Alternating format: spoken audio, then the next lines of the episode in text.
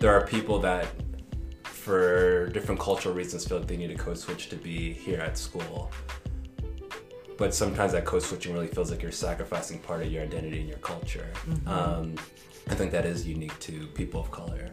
Feeling like you're code switching the way you're maybe dressed or talking or who you're around. Um, Yeah. to fit in, to acclimate, to assimilate to a place, you really have to sacrifice parts of your identity.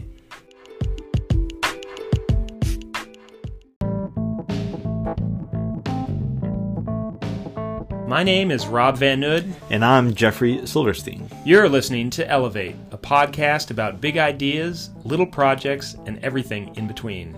Educators and students share their short, elevator pitch sized stories to raise your awareness of all the interesting things that are going on here at Catlin Gable School.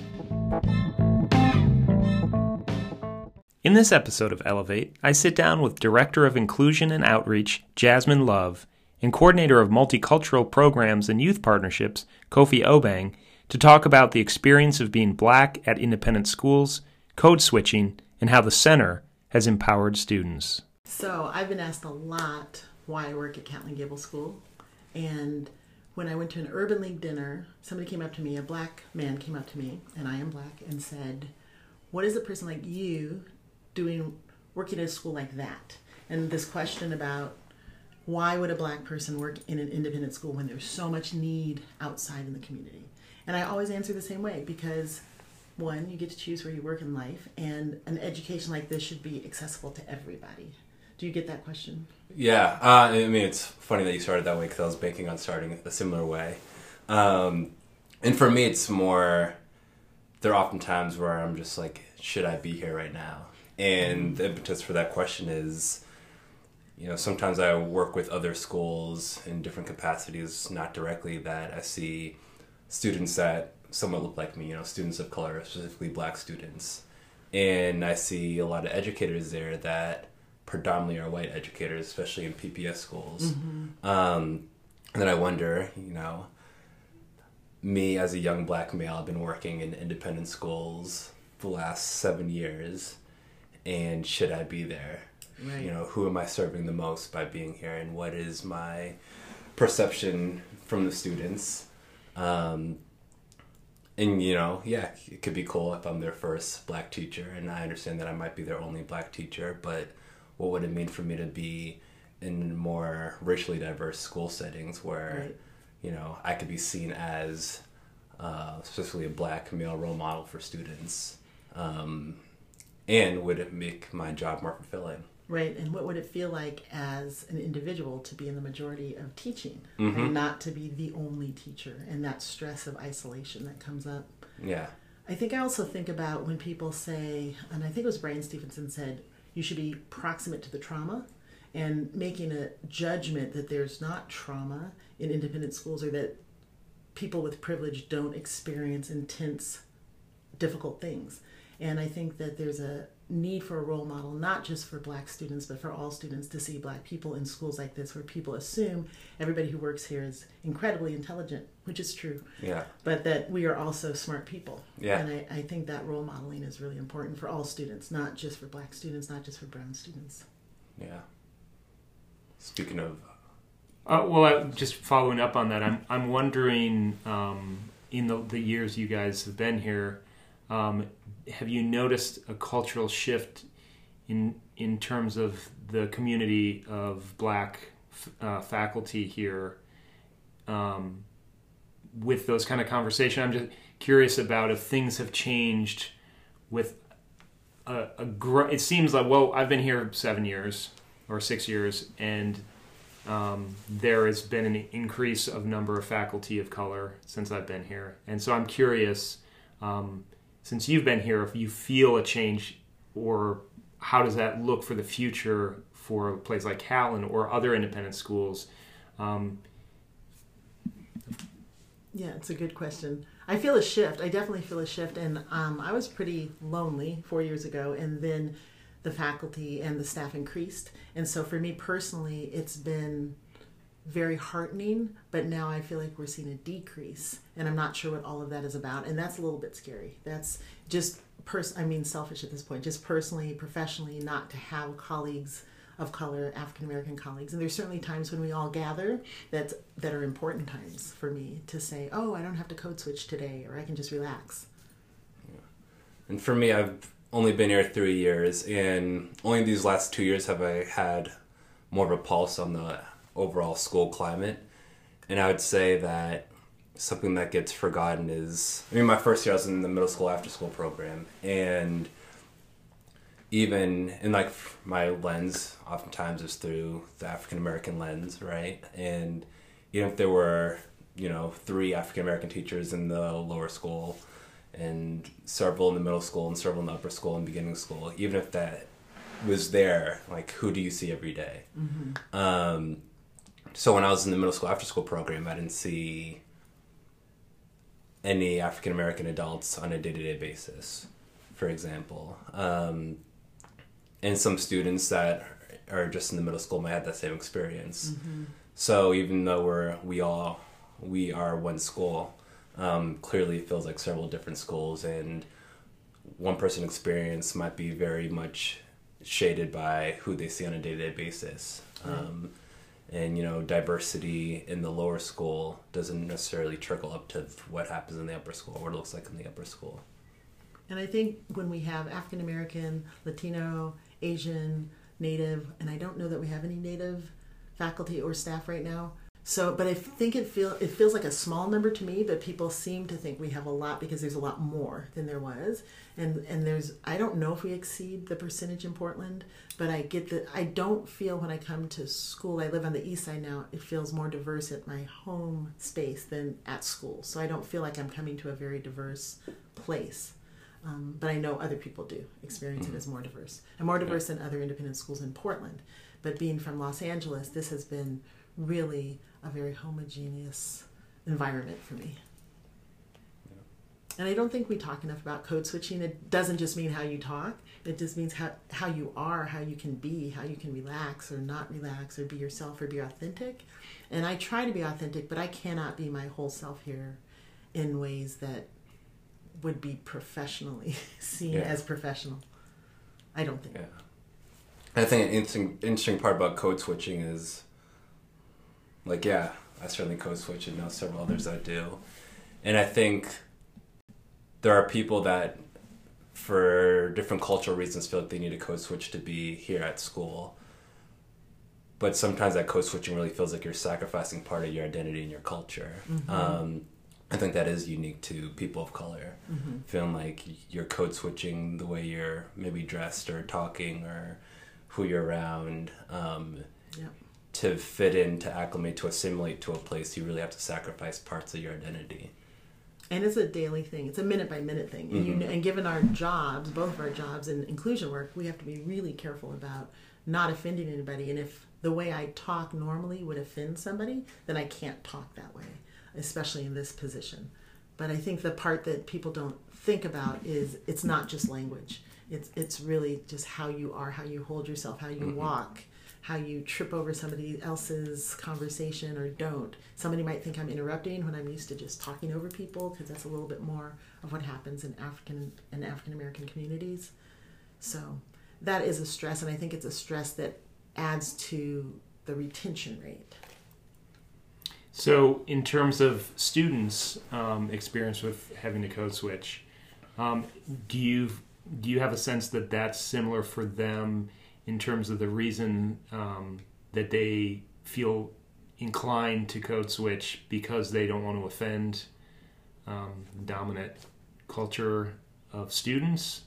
I'm just curious about you know like what what is the what is the consequence of not code switching for both faculty? I mean, you talked a little bit about about saying that you offend something, offend other people, but is there are there other things like um, Right. beyond that? Right. I might offend. I'm thinking about myself personally. I think for our students, it's a lot about feeling smart or being seen as intelligent, and they want to be seen as intelligent and to fit into a culture. For instance, if there's a music, if there's music happening in Cabell and people aren't clapping and moving because that's the culture here, not to do so quite as much, that can feel repressive. What do you think? Yeah, I agree with that. Um, and yes, I do think our students code switch for I mean I can't speak for them or speak for what reasons, but I also feel like there is this like reclaiming of identity that is happening a lot with I don't know what gen- generation Z or Y or whatever a lot of our students are. Um, and I feel like they are pushing back in a way that is easier potentially than it is for the adults in the community. Right. Um, they also, I mean, they don't have jobs at stake. They have social capital at stake, which matters a lot. Right. But I feel like there is this real power and thirst to like reclaim identity for all our students. Um, you know, social media is helping with that and being able to name, oh, this is who I am. This is for what reason. Um, so our students have that fight, which is great to see. I mean, is it possible for that stu- the student fight to reclaim that, to give opportunity and say, "Hey, faculty, it's okay to do," you know, to to make these changes as well. I'm just wondering if you could kind of reverse it with this, you know, enough student revolt to some degree or um, reclaiming of their own identity support faculty to be like, oh, students are doing that. I'm gonna be part of that as well. Maybe. I mean, I think there's a bridge to that, which is part of why we have affinity groups and also why I think not just why we have the center, but it happens at the center that students will go over to the center and be completely different than they are on campus. And I think it's not just students of color, but all students. There's a different way, and you can speak to this more in the environment of the center that allows them to be more authentic um, and more of who they are. Yeah. Yeah, maybe to speak to that, that you know, talking about creating that space. Yeah, I see those all just as avenues for empowerment Mm-hmm. and avenues that, even though I wasn't in school not long ago at all, um, I didn't have as a student. And it's great to see these students in affinity spaces feeling more liberated in themselves, um, as much as they can be on campus at school. Um, and then also off campus at the center. You know, it's still academic in a way. There's still it's still a learning environment, but just to see them peel back certain layers that you see them uphold, whether on campus here at their own schools, um, you really feel like they are liberated and getting more empowered, even if they're not speaking. You know, they're carrying themselves in a different way. Yeah, their body language is different. There's usually music playing. There's all and which encourages a lot of creativity. It just is a it's their space. Their voice is the first voice that we hear and that we are led by that voice. So could that the lessons we learn there be translated? Like what what would a space here on camp? Is it possible to have a space on here on campus that could match that same energy? It's an interesting question. or is it because it's separate it's far away it's like we can kind of recreate this away from life on the hill um, Yeah, I don't know what that would look like on campus besides there not being adults present in that space. Yeah. um, in the center, even with adults present, still seems like it's like youth know that when they go there, there's a certain level of maturity they should have in that space, especially because sometimes they're welcoming in strangers from outside that have been invited. Um, you really see them, you know, mature just in an instant. Yeah, they And- rise up. yeah, and just greet other people. Um, and then they also have the freedom to play, you know, have the aux cord as they say, and play music. Um, so you got topics that wouldn't make it to the classroom. Feel like they don't have to worry about something getting back to their teachers. Yeah. All with you know a certain level of respect um, and honesty that I think would be hard to replicate Yeah. on campus. And there's a culture here. It's invisible, but it's definitely a, a culture. And it, we talk about it as a bubble, but it feels like a neighborhood, a campus. And when you go there, even though it is one of the most gentrified areas of town, you're still going over the river. You're in a different part of the mm-hmm. city, and you feel it. It feels different. And you're going to see folks of color walking down the street, maybe looking in, and just you don't you don't see that here, and they have to navigate that. Yeah. So I don't think that unless our faculty and staff go to the center, they can really experience that. They can hear about it, but they have to go there to actually experience it.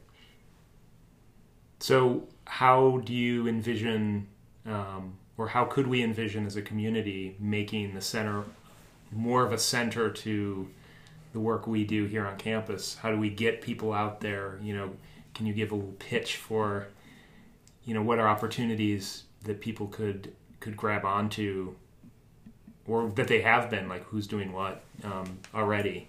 Yeah. Um, who's doing what already? The sixth grade class goes every year. Um, Carter ties it into a curriculum about looking at neighborhood change, Portland's history, gentrification, and just in terms of Portland history in and of itself, I feel like the center is such a great hub for it because Yeah. The area that the center is around has changed so much, but since there are different community leaders, politicians, um, you know, CEOs, activists, artists that know about the center, it's just a hub for people to come together and we've established those connections. So there's so many different field trips or um, cross-disciplinary things that can happen and have happened at the center.